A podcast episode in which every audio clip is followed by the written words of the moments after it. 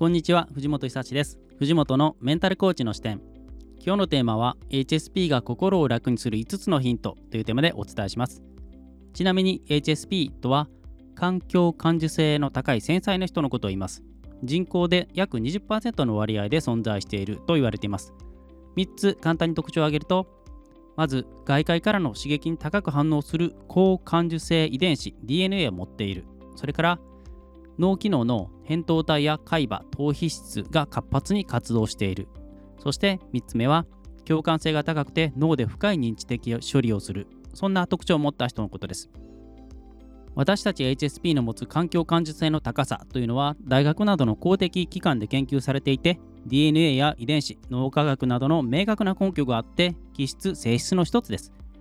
決して気のせいとか気にしすぎとか気持ちの持ちようではありません。そして今日のテーマ HSP が心を楽にする5つのヒントですけども仕事には真面目に取り組んでるしどちらかといえば優秀な方だと思う。でも職場でたくさんの人に囲まれてると結構すぐに疲れてしまったり周囲の雰囲気に押されて言いたいこともなかなか言いづらかったりこのままじゃうまく力発揮できないなーって感じてらっしゃる方も多いかもしれません。周囲に敏感すぎる繊細な HSP はやっぱり疲れやすいんですね。もしかしたらこれを聞いていらっしゃるあなたも HSP であってとても敏感な人なのかもしれないですね。今日はとても敏感な人 HSP が快適に生きるためのヒントをご紹介します。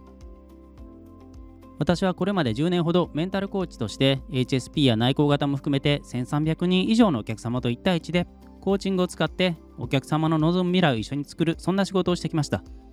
私自身も HSP でとても繊細ですし親や周りからの無神経な言葉で苦しんできた過去もあります。自分が HSP であって強い内向型を持つんだなと気づいてからはその気質を積極的に受け入れてうまく仕事に生かしています。私たち HSP はたくさんの人とか雑踏の中にいたりすると意識していなくても周りからたくさんの刺激を受け取って疲れてしまうんですね。それにはちゃんと理由があります。なぜかというと脳の情報処理が非常に深いから刺激を感じすぎたり相手の気持ちが自然に分かってしまったり共感しすぎたりして刺激に圧倒されたり物理的に刺激量をたくさん受け取ってしまったりするからなんですね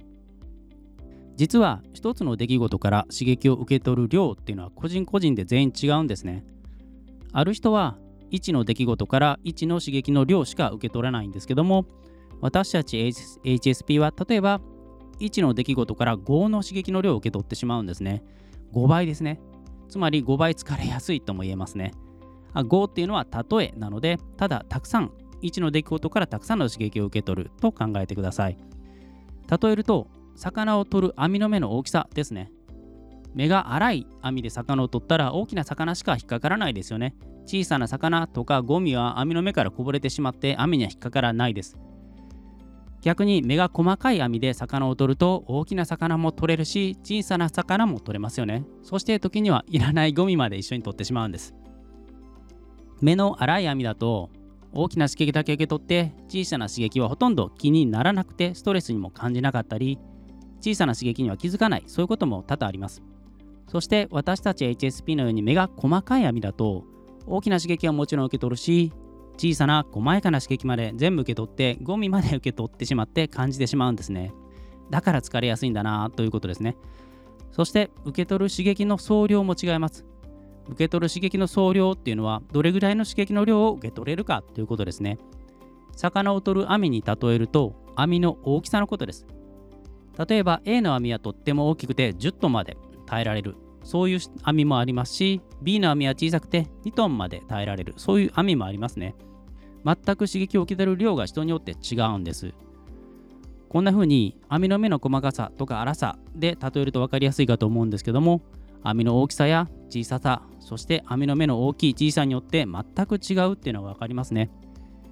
人間というのは個人個人みんな違うのでこれと全く同じことが私たちにも起きてるんですね。刺激を受けても平気な量、許容量というのは個人個人でみんな違うし、その一つの目の前の出来事から受け取る刺激の量も違うんですね。そして本題ですが、HSP が心を楽にする5つのヒントですね。5つまずサクッと挙げると、1つ目は時間を確保する。2つ目が心を安定させる食事ですね3つ目が瞑想で脳を整える4つ目は不安になりやすいとしたらそのパターンを破壊する5つ目がセルフコーチングですね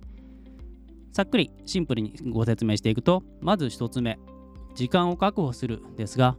私たち HSP やっぱり目が細かく網の目が細かくてたくさんの情報を受け取ってしまうのでそういう私たちに一番必要なのは一人になる時間です。時間を確保して一人になります。私たちにとって一人になる時間は食事や睡眠と同じぐらいとっても大切なものですね。一人になって自分を回復させたり今日あったことを振り返ったりそういう回復の時間に当てます。一人になる時間を確保しましょう。HSP が心を楽にする2つ目のヒントは心を安定させる食事に変えるということですね。私たち HSP の脳はとても活発に動いているのでその脳を正常に機能させるためにはたくさんの栄養が必要なんですね。脳を作っている物質とか補助となる栄養素を十分な量補給することが必要なんです。例えば私は結構繊細で不安になりやすかったりするんですけども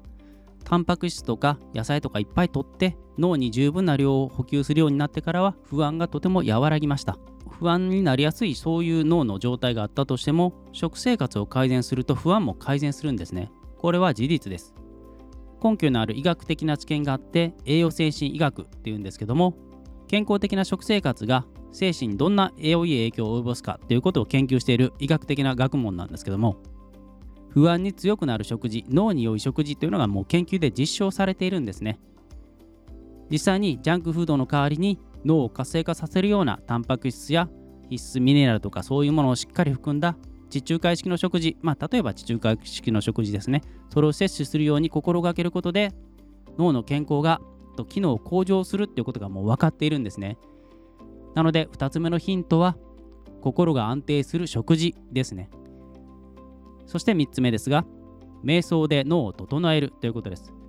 瞑想とは何かというと少なくとも4500年前から実証実践されている脳と神経の疲労回復方法ですね。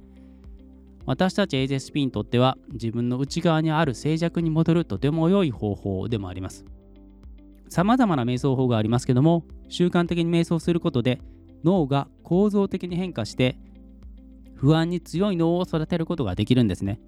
ストレスを感じにくくなったり雑念が減ったり集中力が向上したり記憶力が向上したりそんな様々な素晴らしい効果があります。HSP の疲労回復には瞑想がとっても効果的ですね。瞑想は脳の疲れが取れて神経系の疲労回復に素晴らしい効果があります。ぜひ瞑想を実践してみてください。心を楽にするヒントの4つ目は不安なパターンを破壊するです。人はそれぞれ不安になりやすいパターンっていうのがあるんですね。私たちは知らず知らずのうちに不安になりやすいパターンに陥っていることがあります。もしあなたがうーん不安になりやすいなって感じるのであればそのパターンを破壊すると不安を抜け出しやすい状態や不安になりづらい状態になることができます。例えばこんなパターンがありますね。夜11時頃部屋に一人でいて明かりは暗め床に座り込んで体育座りで背中を丸めて床を見つめて不安になる。これは典型的なパターン不安になりやすいパターンですね。パターンっていうのは決まった形や決まった時間決まった場所決まった姿勢決まった思考のパターンなどが不安な感情と結びついているということです。なので例えば体を丸めているのを伸ばして伸びをするとか部屋のいつもの場所にいるんだったら部屋を明るくして場所を変えるとかそういうパターンを破壊するパターンを変えることで不安になりづらくすることができるんですね。不安感情と結びついているパターンの影響を断ち切れば不安は解消しやすくなります。そうすると心が楽になりますね。心を楽にする5つ目のヒントはセルフコーチングです。セルフコーチングを使うと長期的な視点で心を楽にするそんな脳を育てることができます。セルフコーチングっていうのは思考のフレームワークのことです。思考のフレームワークっていうのは効果的に楽に考えるための型や枠組みのことを言います。私たちは人それぞれ思考の癖や得意不得意がありますね。例えば楽観的な人や悲観的な人。できているに目が行く人。できていないに目が行く人。足りないに目が行く人。足りているに目が行く人。過去に目が行く人。未来に目が行く人。他人に目が行く人自分に目が行く人勝つことに目が行く人勝ち負けに目が行く人いろんな思考の癖がありますよね。この思考や視点の癖がセルフコーチングを使うことでバランスよく楽に心を整えることができるようになります。今日は HSP が心を楽にする5つのヒントをお伝えしました。1つ目は時間を確保して自分の時間を取るということ。2つ目心が安定する食事。3つ目瞑想で脳を整える。4つ目不安になりやすいのであればその不安なパターンを破壊する。5つ目はセルフコーチングでした。今日も最後まで聞いてくださってありがとうございました。藤本のメンタルコーチの視点感想ご意見こんなこと話してほしいは Twitter でくださると嬉しいです。それでは今日も良い一日をお過ごしください。ありがとうございました。